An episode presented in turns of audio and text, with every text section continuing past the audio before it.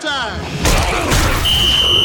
This is the Scoop Duck Podcast. Scoop Duck Podcast. Scoop Duck Podcast. Every game, He's going to go back to throw the ball. Sets up, looks, throws toward the corner of the end zone. It is intercepted! Intercepted! The next of the ball! every story. If we just continue to push and grind and go and take care of our guys, it's going to be built to last. The Scoop Duck Podcast. Scoop Duck owner Justin Hopkins and Matt Bagley from 96.1 580 The Game. Felt like an eternity. Finally back, Scoop Duck and Hi Fi. My name is Matt Bagley. On the other side of the interwebs, via Zoom chat, J Hop Justin Hopkins is with me, and we're going to talk about the Ducks for a while. Obviously, I think that the big story on people's minds, I've had people talk on my radio show about this, text in, call in. I know other shows are dealing with this. I know Scoop Duck has a lot of commenters talking about this. The Ducks' schedule and everybody else in the Pac 12's schedule is completely up in the air right now. Um, l- let's start with kind of the, the the time machine version of this question, J Hop. When you heard that the Big Ten was canceling non-conference games and setting this domino into effect, how did you feel? Well, I, you know, uh, you know, personally, I'm just like everybody else that was excited, uh, you know, for the Oregon Ohio State game. Uh, I just, I, I have a, fe- I had a feeling that that was a game that was really going to be one of the best in college football, not just because we're all following the Ducks. I just think that that is a great early season matchup. You know, in my mind, those are two top five, top 10 teams, teams that I think we'll see in the top five, top 10 at the end of the season, regardless of, of who won or lost that game. Uh, because, you know, something that we've talked about before, I, you know, I always feel like you can lose an early season game and, and claw your way back into the mix. Um, Definitely. and we, we see that every year. And Oregon, you know, nearly did that last year after the early season loss to Auburn. Um, and then, of course, later, uh, you know, having a trip up. But, uh, I do feel, and I, you know, I know that this, you know, I throw on the green and yellow Homer shades, and I, I know that that comes out time to time, but I do feel that that was a winnable game for Oregon. I think Oregon matched up really well. I think Joe Moorhead becomes an X factor on offense for Oregon. Um, I think that defense, having what would have played North Dakota State that first week and a very good quarterback there, would have been prepared for you know Ohio State offensively. Uh, you know, different caliber team, but I, I think it would have prepared them very well for Ohio State um, in that second game. And I just think from a physicality standpoint, Oregon has transformed themselves into a program that can now match up physically with the Auburns, Ohio States, Alabamas of the country. Might not quite have that depth yet that maybe an Alabama, uh, even Ohio State or Clemson, you know, some of those schools might have. But I think you've got the the starting eleven talent on both sides of the ball, plus a few pieces, you know, to back up those guys to definitely compete. Because you know, as we know, you start eleven, but you got to have some guys that give those guys a break. Otherwise, fourth quarter you get worn down, Right. and uh, and and it gets away from you. But I think Oregon matched up well with Ohio State, and I know from those that I've talked to inside the Oregon program, felt very very confident about that game, and really felt that a win there, you know, really just kind of puts Oregon. Uh, on a whole different level than what we've seen, and really helps them in recruiting as well. Uh, obviously, your readers won't be surprised by this, but I know from experience you're very plugged in when it comes to uh, the connections you have on the Oregon coaching staff and the Oregon football program as a whole. What do you think the mood is after they learned they're not going to play Ohio State this year? Oh, I know that uh, I know that the coaches at Oregon took it very hard. I know that it was something, you know, they had circled, they had highlighted, and and here's the thing, you know, in college football, you know, we all start gearing up, say, uh, you know, in like August. Most fans, not the diehards, but most fans start circling up around August to mid-August and saying, okay, let's start talking football. It's you know, it's it's three, four, five weeks away. I'm getting excited Well, you got to go back. These guys finished the season, did some winter workouts, and were ready to roll right into spring ball. And the whole from the onset there of spring ball, which started in March, was hey, look, guys, defensively, you're going to face the two of the top three quarterbacks in the country. You know, from an NFL standpoint, NFL draft standpoint, in the first two weeks, we got to get you ready. And I know that Oregon started using that back in March to really push those guys and really get them to work, you know, basically dangling the carrot in front of them to work hard. And not that just a Pac 12 season only takes that away, but it definitely changes it. So I know that, you know, anybody who's worked hard for anything, you know, if you if you've put in, you know, six, nine months on a diet or towards a goal or saving money or whatever the case might be, something that most folks can relate to. Mm-hmm. You know, that's what they've been doing for the last, you know, three, six, nine months, trying to get ready and gearing up for a very, a very pesky North Dakota State and a very tough Ohio State in the first two weeks. And poof, just like that, it's gone. Right. Hey, that's that's maybe the most relatable analogy I'll hear from you for quite a while. I, I had a vacation planned before the COVID panic and I'm I'm lucky in that I hadn't locked down any hotel reservations or any uh, plane tickets, anything like that. But I knew exactly what I was going to do. Going to go to a Giants game in the Bay Area. Going to go see some uh, some uh, traveling Broadway shows in the Bay Area. Get a nice hotel room. Spend March with my fiance, just kicking back on the bay, enjoying life. You know, you save up money for a year, and poof, it's gone. I hate that feeling. Yeah, because you put in so much work that, uh, you know, like I said, it's not like you went out and mowed the yard and, and you worked for an hour and that was the end result. It's right. something that you obviously worked for for six months, nine months, whatever. And uh, and that's what these coaches were doing. And I know, you know, just from the sources that have relayed to me, and I don't I don't recall if he's done an interview since, but you know, I was told that the news hit Mario Cristobal especially hard, who you know, really did not want out of this game. It's not in his nature, you know, to shy away from competition. He right. wanted this game to happen. He wanted to play Ohio State. Uh, you know, and conversely, I've heard for quite some time that, I mean, USC's done everything they can to get out of that Alabama game. They they were desperate, you know, and I and I've heard it, and I, you know, if there's a USC fan listening, be like, oh, you're just being a, a you know, you're just being a, a, a duck homer. But uh, I mean, let's face it, Clay Helton uh, really needs to have a very positive season down at USC, and and that's a game that could very much you know make for a very rocky start to the season for him. And uh, I'm sure that uh, privately, uh, Clay Helton was probably fist pumping a little bit when he saw the news he was getting out of that Bama game. You know, I'm a lurker. I, I read Scoop Duck a little bit. I comment every now and then if something really catches my eye. So I don't know the answer to this question serious question here. You mentioned USC fan listening to this. How many fans of other schools, not Oregon, follow your site? You know, I don't know the answer to that too, because basically what happens is is I don't, I, you know, I don't sit there and track all my new signups every day. I don't sit there and monitor it. I don't.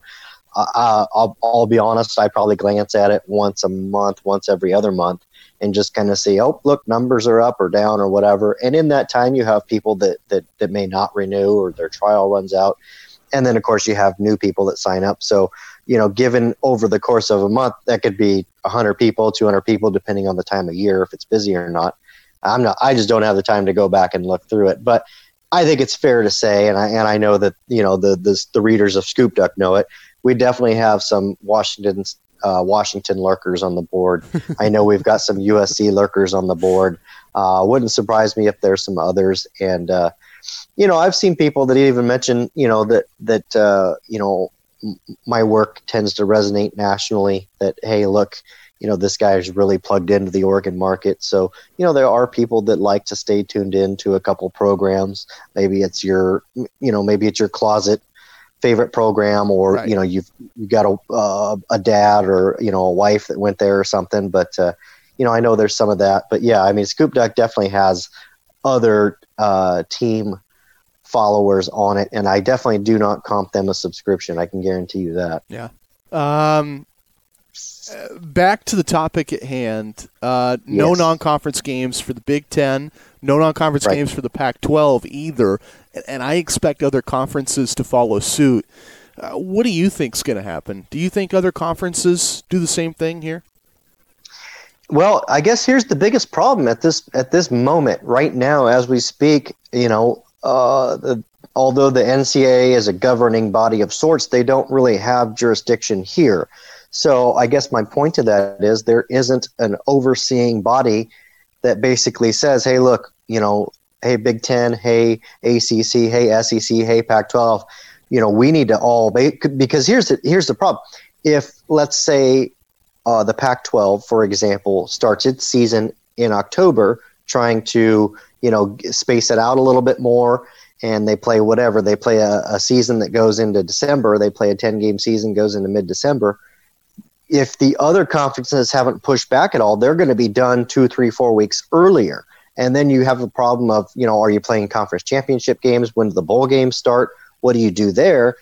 And so you've got this, you know, really, if if if these conferences aren't looking at it from the big picture and ultimately in my mind you almost have to look at it in reverse you've got to go towards the end of the season mm-hmm. and work your way back to the beginning of the season to right. actually probably get a good plan on what you want to do but if the pac 12 goes and makes a plan and the big 10 goes and makes a plan and they're completely different and they're a month off from each other you got a huge problem at the end of the season so um, I, I think that's what it's going to take here. I think all of these conferences really need to come together with their plan, and then they need to come to they, they need to get their plan together, and then they need to have some way that they meet together and say, how does our plan affect yours? How does it line up with yours? And there needs to be you know a, a, governing body or representatives from the Pac-12, Big Ten, whatever. There needs to be representatives, and obviously that makes it difficult. But then because then what do you do? Like let's just say a Boise State, for example, uh, you know, which is going to come from one of those smaller conferences, but they always tend to make noise during the season. What what if one of those schools ends up in the t- in the top four in the college football playoff? Mm-hmm. What if they haven't been included? So Oh, you know, ultimately, there's just it. It seems to me that everybody's focused on what each conference will do, and and while I see that as definitely a hurdle that needs to be met, it almost seems like it's a band-aid on a bullet hole at that point. You know, the Pac-12 goes and figures out what they want to do, and next thing you know, it doesn't line up with any of the other of, of the other conferences. Are they going to adjust that later on? Or are they going to move forward in that fashion? Then what does it? What does a school like Notre Dame do? What does an independent do? Mm-hmm. Um, it's just man, it's somebody's got to somebody's got to take this thing by the horns and get everybody pointed in the right direction. And of course, this is all under which you and I both say this every time. This is all under the premise that they're going to play college football. We got to assume everybody's looking out for player safety right. first and foremost, which I know they are, and everybody's assuming that you know the pandemic or the or the COVID nineteen might take a turn down, and we'll see you know things improve in that manner. We've those entities all need to operate that that will happen. And if it doesn't, you can obviously, of course, go back and say, hey, look, numbers have continued to rise. We just need to cancel this thing. You can do that. I just don't think there's any reason to do that in mid July when you could actually make that decision a month from now and see how the number, because we've seen the numbers change both directions in 30 days pretty substantially. So um, I'd hate to see them you know, basically make a blanket blanket statement and say, "Hey, we're going to cancel it. We don't like where this is going." Well, sure, maybe right now it doesn't look good, but in two weeks, who knows? We could be we could see a trend. You know, we we heard news of a vaccine yesterday coming out that's way ahead of everybody else.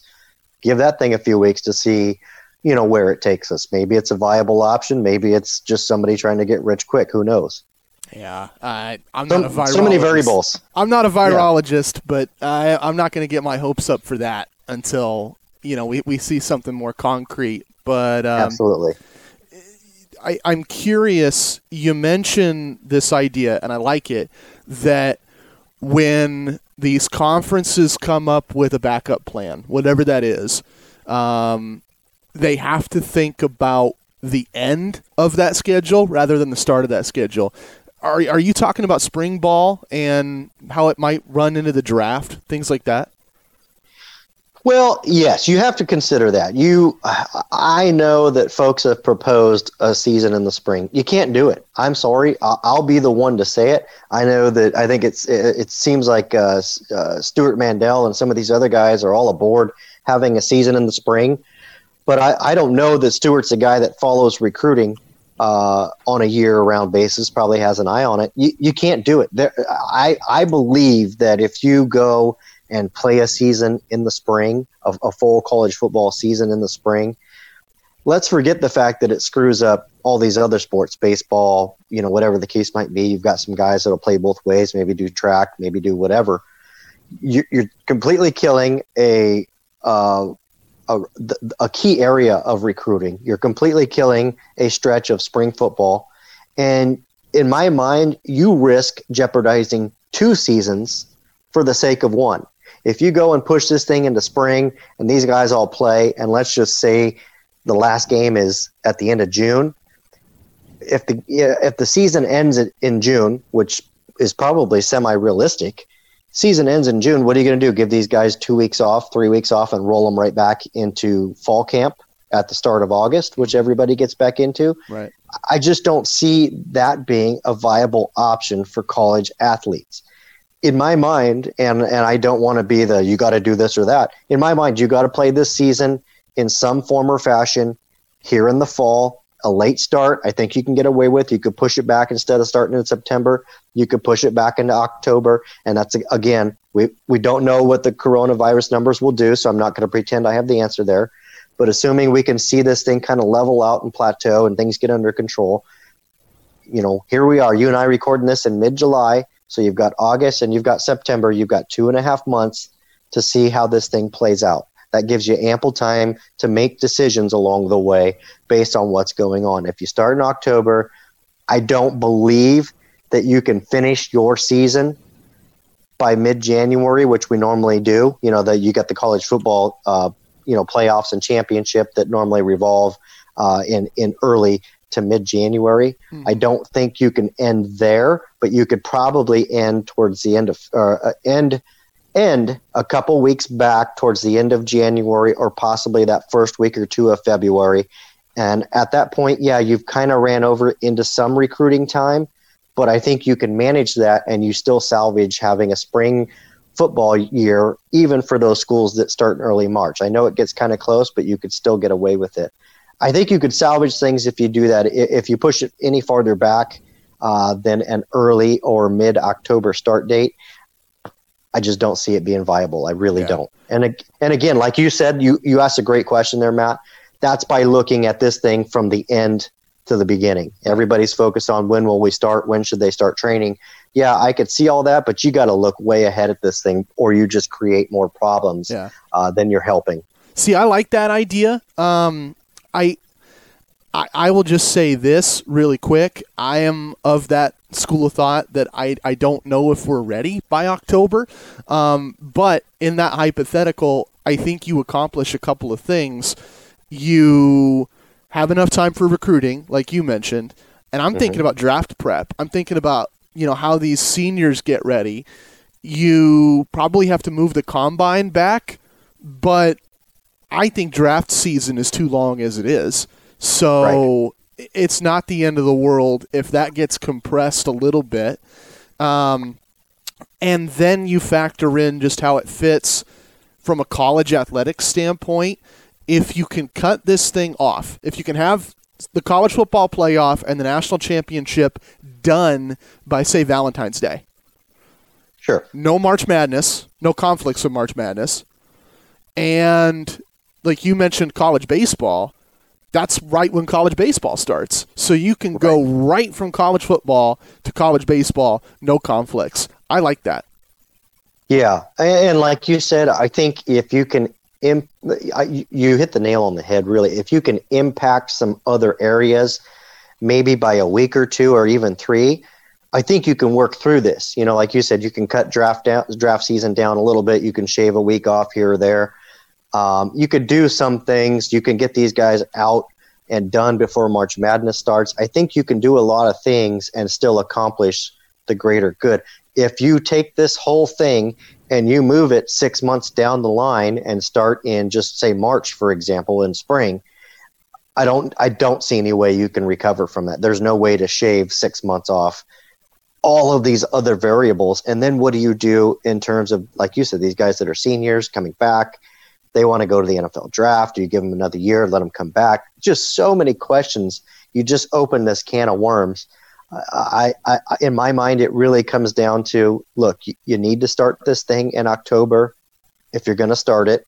Uh, you know, no later than mid October, and if you're not, you just need to scrap it, and we got to move on, move forward, and and and adjust the calendar from there. Because I just don't see any way moving it to the spring makes any viable sense. Now it'd be fun, you know, a bunch of football games in the spring months would be a lot of fun. It'd be great weather, and there'd be a lot of great travel. I still just don't see all of the other elements: strength and training, draft, uh, eligibility, uh, recruiting, all these other things, uh, and not to mention these guys' academics and all these other things that go along with it you just adjust so many things, it becomes really just an absolute mess in my mind. Yeah. Yeah. Uh, one more question on all of that. Uh, so Pac 12 comes out last week and says no non conference games. Oregon State immediately pulls their entire schedule off the website, and I would assume every other school does the same, and the Pac 12 yep. kind of redoes this from scratch do you think any particular school might benefit from this new schedule? Uh, I, you know, I started looking at schedules, uh, you know, specifically of Washington, uh, you know, of USC, Oregon, because here's the thing, you know, as Oregon fans, we were highlighting, hey, Oregon's, you know, strength schedule is pretty good. You got North Dakota State out of the gate. You got Ohio State out of the gate. You know, yeah, those are big games the reality is USC had Notre Dame and Alabama on their schedule as far as non-conference goes. Those are two tough games. Uh, Washington's wasn't quite as tough. They had Michigan on the schedule. I would imagine them going to Ann Arbor would have been. I'm, I mean, we've talked about this before. I know your dad's a big Harbaugh fan. I'm not. Mm-hmm. Uh, I think that would have been a tough game for Washington, a winnable game because I don't think Michigan's that good, but would have been a tough game. Ultimately, USC seems to benefit the most in my mind, and in turn, stay with me. This will sound kind of weird. I think USC benefited the most because you don't play USC, or excuse me, you don't play Alabama, you don't play Notre Dame.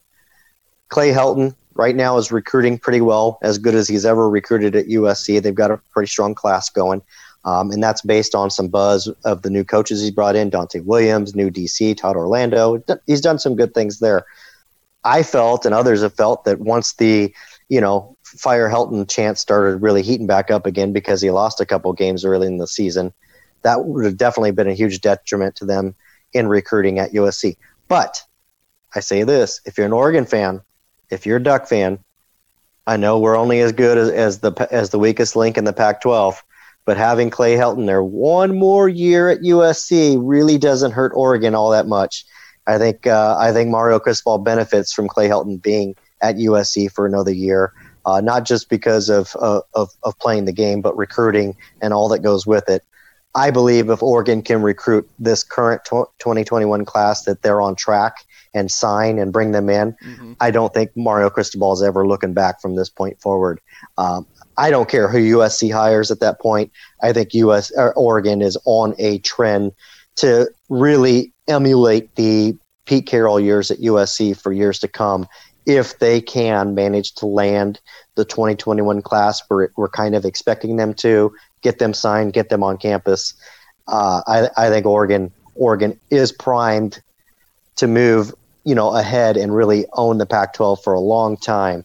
And ultimately keeping clay helton there for another year really doesn't hurt oregon at all. Yeah we're going to talk about that class in a minute but i'm curious. You got me on a train of thought here with clay helton how it's not a bad thing for him to stay, and, it might be a good thing for Oregon. Um, in, in your time covering the Pac-12, who's the all-time example of of that? A coach that you're rooting for him not to get fired because he makes your opponent worse. I don't know if there's a, a, a better one uh, than than Clay Helton at USC. I mean, really, that's I mean because here's the deal: as far as Oregon goes, your biggest and your hardest, and I don't want to say as far as a on field opponent, but your hardest recruiting opponent is USC. I mean, that school still to this day they haven't been very successful over the last decade. Still to this day recruits at a really good level and they are in the absolute they are in your best hotbed you know your best recruiting hotbed SoCal's been very good to Oregon and they've been able to pull some guys out of SoCal that most years just walked right onto the campus at USC and said, "I want to be a Trojan." And you know, Oregon's able to lure those guys up. I, I just think from a talent standpoint, we've seen the USC Trojans go from a program that it was one of the most overall talented rosters in the nation, not just in the Pac 12, in the nation, to where they are now, probably around third or fourth just in this conference in terms of overall talent. They're not very deep or talented on defensive line and offensive line. They got a couple defensive linemen, but overall they don't have a lot of depth. And they don't have a lot of guys coming in behind them. They're terrible at offensive line. Uh, linebacker, they're good, but not great, where they've always been pretty elite for the most part. Mm-hmm. Um, you know, quarterback, you've got Slovis, who's a good quarterback. You got a couple 21, 21 commits, but you don't have anybody behind him. They've got a lot of serious holes on that roster right now, and it's because of the last two to three years of very subpar recruiting. It's very much, very much like what Mark Helfrich left for Mario Cristobal uh, arriving to Oregon. A lot of huge gaping holes on the roster that Mario Cristobal has since turned over in his two and a half to three years but it's taken a lot of work and a lot of incredible recruiting to get there. I think whoever comes in behind Clay Helton is going to realize that you can't win with a really good quarterback and three or four good wide receivers on your roster, and that's it. You've got to have talent elsewhere, and that's uh, that's where USC's got a lot of problems. Yeah, you mentioned the overhaul. Let's talk about the Ducks. We'll start there. First, it was the D line. Mario goes out and gets Kayvon Thibodeaux and just some freaks out on the edge. Then it was the wide receivers. I feel like this is a loaded wide receiver haul for Oregon. What's the next position they overhaul? Well, you know, right now, what you've got is, uh, first of all, you, you had a massive group of offensive linemen leave this year Throckmorton, Lemieux, Hanson, all these guys are gone. And you've got some guys behind them, although inexperienced, immensely talented. The problem is Penei Sewell, whether he gets to play or not, is gone after this season. Yes. He's gone to the NFL. He's gone to the NFL. He's yes. a top five pick. He's gone. So that amount of turnover at that one position really, even though Oregon recruited at well at offensive line in the last two years, you need one more really good class to have the kind of depth that I, I know Mario Cristobal wants. So I think this is an immensely important class at offensive line, which they've handled. I mean, Oregon's got several uh, guys committed. Bram Walden, for example, is a guy I know Oregon's very high on. Uh, incredible player, top 100 player. You've got Jackson Light coming out of Utah who can play center, uh, a very key position for Oregon. So I think you've done really well there right now, in terms of remaining importance, I think it's safety. You've got to continue to recruit incredibly well at safety. Uh, you know, you've got Brady Breeze, you've got Pickett, uh, you've got Jevon Holland, another guy looming as a potential top 10, top 15 NFL pick should he leave early, which I believe he would. Um, you know, you've got a, you've got three or four spots opening up there. And even though Oregon has recruited well at the safety position the last two years. They still need one more class to bring in and kind of solidify that group for the next three or four years. Obviously, you have to continue to recruit, but it's important to do that now. So I think safety becomes the main uh, the main position now. You you needed tight ends. You went and got two four star tight ends committed early. I think you're golden there. You needed wide receiver, as you mentioned early on. Oregon's done incredibly well there, and really just holding out for Dont'e Thornton, who would be a cherry on top of the of the of the ice cream there. A, a very a very nice four star cherry on top of of that of ice cream there. I think you've answered all the questions. You don't need a lot of linebacker. You've got a couple guys now. You don't need a ton. Um, again, I, I think it comes down to safety, and then you just go after them big fish. You go hit those big five stars hard, and ultimately, not only are you bringing in talent to Oregon, you're dealing a major death blow to USC and Washington along the way. If you get a couple of those big fish, like you mentioned, does that make Oregon the number one recruiting class in America? I don't think, even in a perfect bubble, let's just say a perfect world, Oregon lands JT Tuimoloau and Korey Foreman, and we'll say Bryce Foster. Even if Oregon can manage to pull those three guys in, Bryce Fo- Foster's kind of a bubble five star, really high four star. Uh, the other two are five stars. Even then, and you hold on to everybody else, including your your five star and Troy Franklin. I don't think it's enough to get to number one, but I do think it's enough to get you in that top three, top four conversation, which is obviously easily, easily the best class Oregon's ever signed in program history, and something I consider truly elite. Something that I really, I didn't agree with the Scott Frost comment that you can't recruit at Oregon. I didn't re- agree with that but I did believe that recruiting around top 10 keeps you in the conversation is very fair. If you can be somewhere between 7 and 12 most years, I think you're going to have enough talent on your roster to compete. But signing a number 3 or a top 5 class at Oregon is something I wasn't sure that was quite possible and I think that it's absolutely it's not as good as winning a national championship, but it's awfully damn close in my mind. Yeah. Yeah, I, I'm with you. I I still and I talk about this on my radio show a lot. Being a lifelong Oregonian, being to Eugene countless times, I just can't wrap my head around that town and that school recruiting at that pace that they're on. Yeah. No, it's an incredible job of branding, which started well before Mario Cristobal got here. I mean, I, I think that that's the underlying theme that folks often overlook. Oregon, the University of Oregon, has branded itself very well. It's a very attractive, attractive school, right. a very attractive logo. Everybody wants the gear.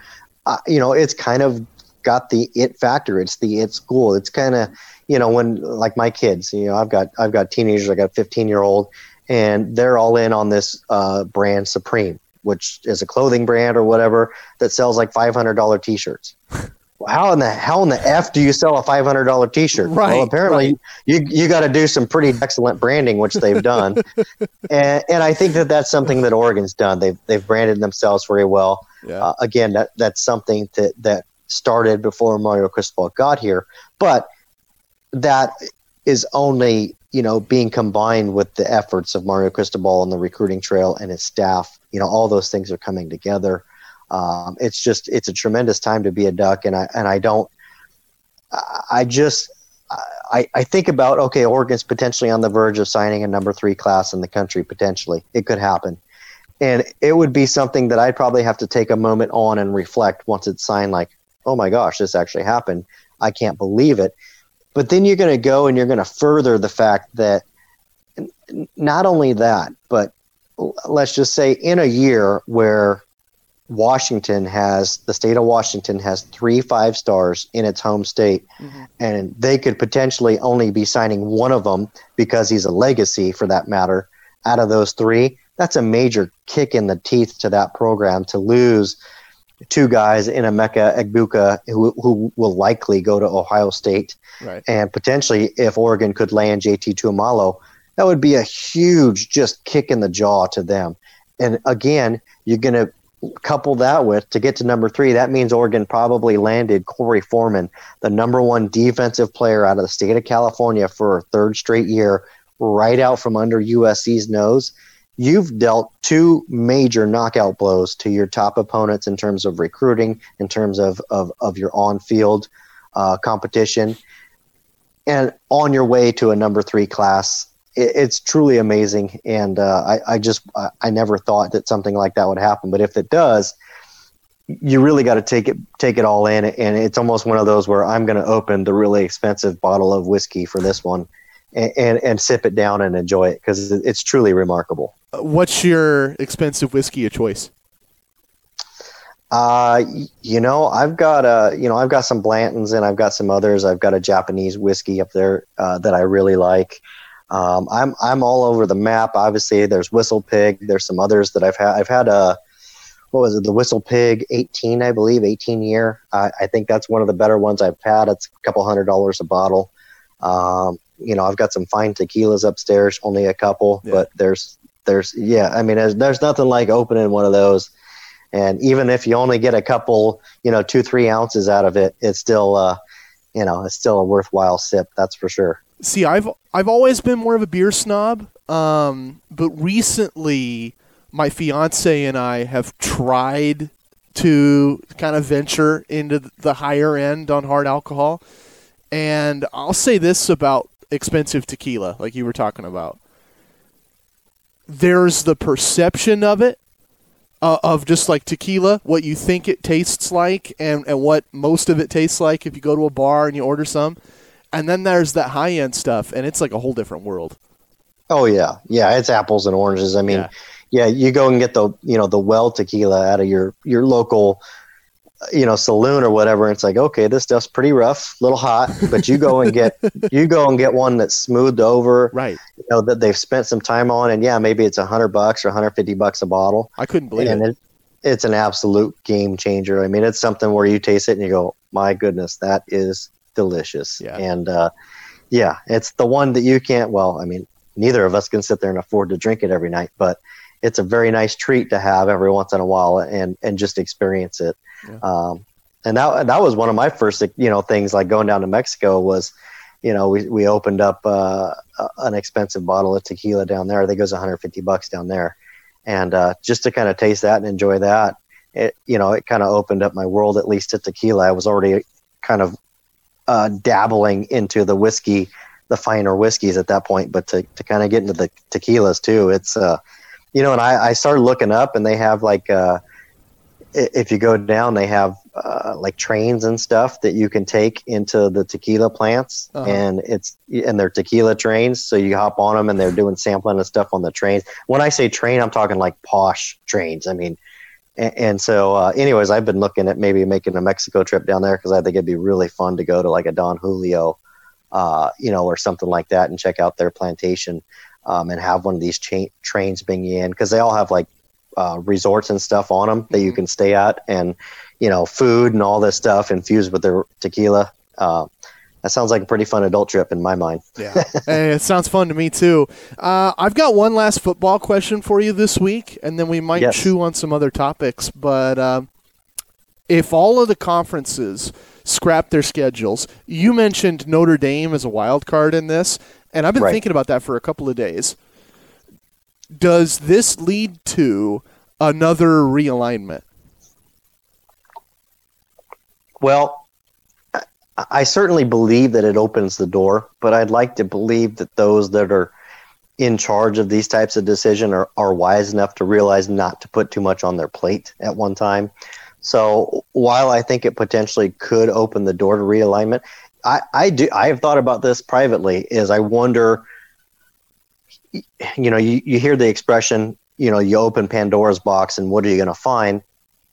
Well, I feel like if we toy with the the the, uh, the schedules too much here, you're kind of opening Pandora's box into how everyone might decide to change college football moving forward, and that's something I don't like. So, for instance, I have not been very wild about the idea of paying college football players for their likeness. I don't like it because I don't like the Pandora's box that will open along with it. You know, how much is too much? How do you govern it? How, you know, do the schools like Alabama, do the rich just get richer?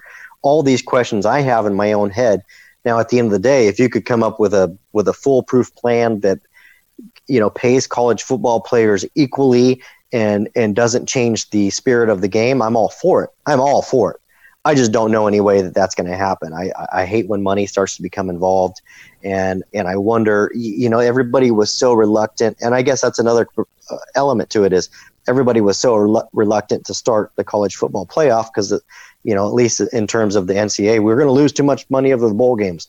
Well, no, you don't. You haven't lost any money. You got, you know, three better games to play uh, during during the end of the season that everybody's watching, and you can brand them however in the hell you want and still make that money. Um, but at that point, you know, you've expanded it to a 14 playoff. What happens if you expand it to eight? What happens if you expand it to 10? Are you opening Pandora's box once again? So I don't mind minor tweaks and changes to the game of college football because you have to do that to stay current. I just hate when things change too much too quickly and uh, you really lose the value of the game. And I, and I do, I, not because I write about it, not because I live it daily. I do genuinely believe that college football is the greatest game on the planet. It is my favorite. I love watching it way more than the NFL. I love watching it more than anything because it's a week by week playoff. You know, you lose once and you can still survive. You lose twice and you're out. And it's just the intensity of the games, the spirit of the games. I love college football, and I just really it really scares me to think of them changing the game too much and getting away from what I love about this sport. All right. So so sounds like in your view the Pac-12 doesn't need realignment. I don't think it does. I mean, I, I you've got 12. I know at one time they flirted with the 16, trying to bring Texas in, you know, Oklahoma, some of these other schools, which, you know, I, I probably could have gotten on board with. But but you've got 12. Really, right now, let's just ignore the fact that Larry Scott leads this conference and is incompetent. We'll just forget about that. right. Saving that argument, right now, if I was if I was in charge of the Pac-12 conference, my full focus right now would 1000% be how do I make this conference more competitive? How do I bring it more equal to at least the perception of the SEC or the Big Ten? How do I do that and get this conference at the forefront of those discussions because it has the trickle down effect that A, I need all of my teams, number one through 12, to be more competitive. I need them to be better. And secondly, that brings more revenue in for these programs to get better and improve recruiting budgets and all these things that go along it, with it that make them more competitive. My full goal would be focused on making the 12 schools I have in this conference better first. And until I was able to accomplish that and increase the revenue stream, I wouldn't even entertain anything else. Hmm. Okay. All right, that answers pretty much everything I had this week. Uh, any other football topics you want to tackle? You know, I don't think so, man. That's I know it's been a couple weeks. Um, you know, it's been a couple weeks, but the discussions have, I, and I apologize that we missed them. It's it's it's mostly my fault. It's just a little bit of a life inter, intervening with everybody, with right. Matt, with myself. But uh, in the last two weeks, the discussions haven't changed. Oregon continues to be on a pace where they're recruiting at an incredible level. Everybody continues to talk about, you know, what will the season look like? What will, you know, how will the uh, the pandemic change things? What are we going to do? So ultimately, this just gave you and I a little bit of a break and a chance to kind of circle back on these things because I just don't think the discussions have changed over the last two weeks. They've just continued. So hopefully, hopefully, in the next two weeks, which I do believe, we'll get some, you know, new, new uh, uh, material to discuss. Maybe there will be some some movement on, you know, the season and what it'll look like.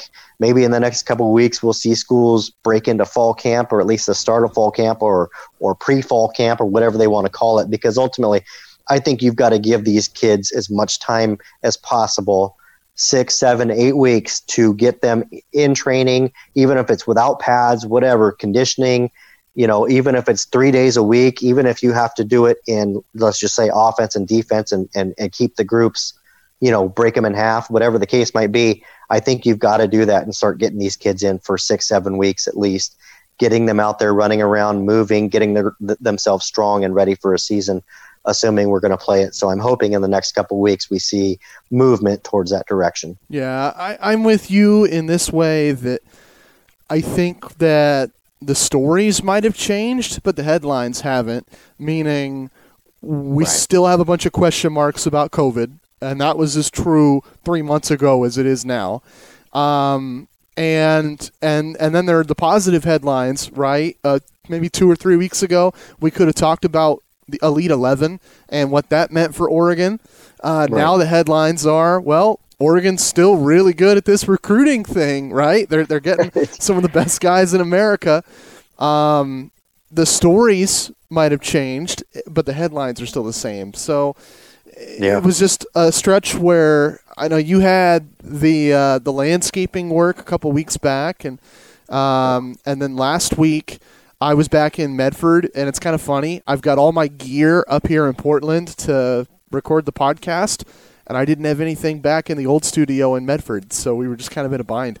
Uh, funny how that works, you know, but um, yep. But able to to not skip a beat and uh, still bring you the podcast. You had an idea. I think it was a month ago. You approached me with this, and it's the first time we've got to this. But you know, I love when you go off topic on Scoop Duck and you ask people, hey, you know, what are you eating, uh, or what are you drinking, what are you what are you thinking about the world right now? and you thought it would be a good idea, and I agree, to put a question like that in the podcast. So this week, I grabbed a question that you put on the site earlier. What are you watching or streaming right now? Yeah, I, I hit a rut. You know, I asked that question on on Scoop Duck, really kind of for my own information because I've got Netflix and Disney Plus, and and, and so because I have Disney Plus, I have Hulu, Right. uh, and then of course I have an Amazon Prime membership, so you get Amazon Prime, and I, you know, I sat here and burned through everything, and uh, and I was like, okay, gosh, I, I just I was just struggling to find something to watch. So the two best things that I've watched, it, well, okay, there there are two good things that I've watched. The funniest thing I watched was uh, on Hulu, and they had started uh, Cannonball. I guess they only put one episode on there, or they only keep them on so long. I haven't really uh, been able to to follow it yet, but it's a show with uh, Mike the Miz. The the I, I'm not a WWE guy, but that's who's on it, um, and he's one of the commentators. But it's basically it's kind of like Wipeout. It's all these water sports. Everybody like jumping off these things and sliding off these things and Right. and uh, it's really funny. It's actually hilarious. So I- started watching that, and that was like the best single show uh, that I watched.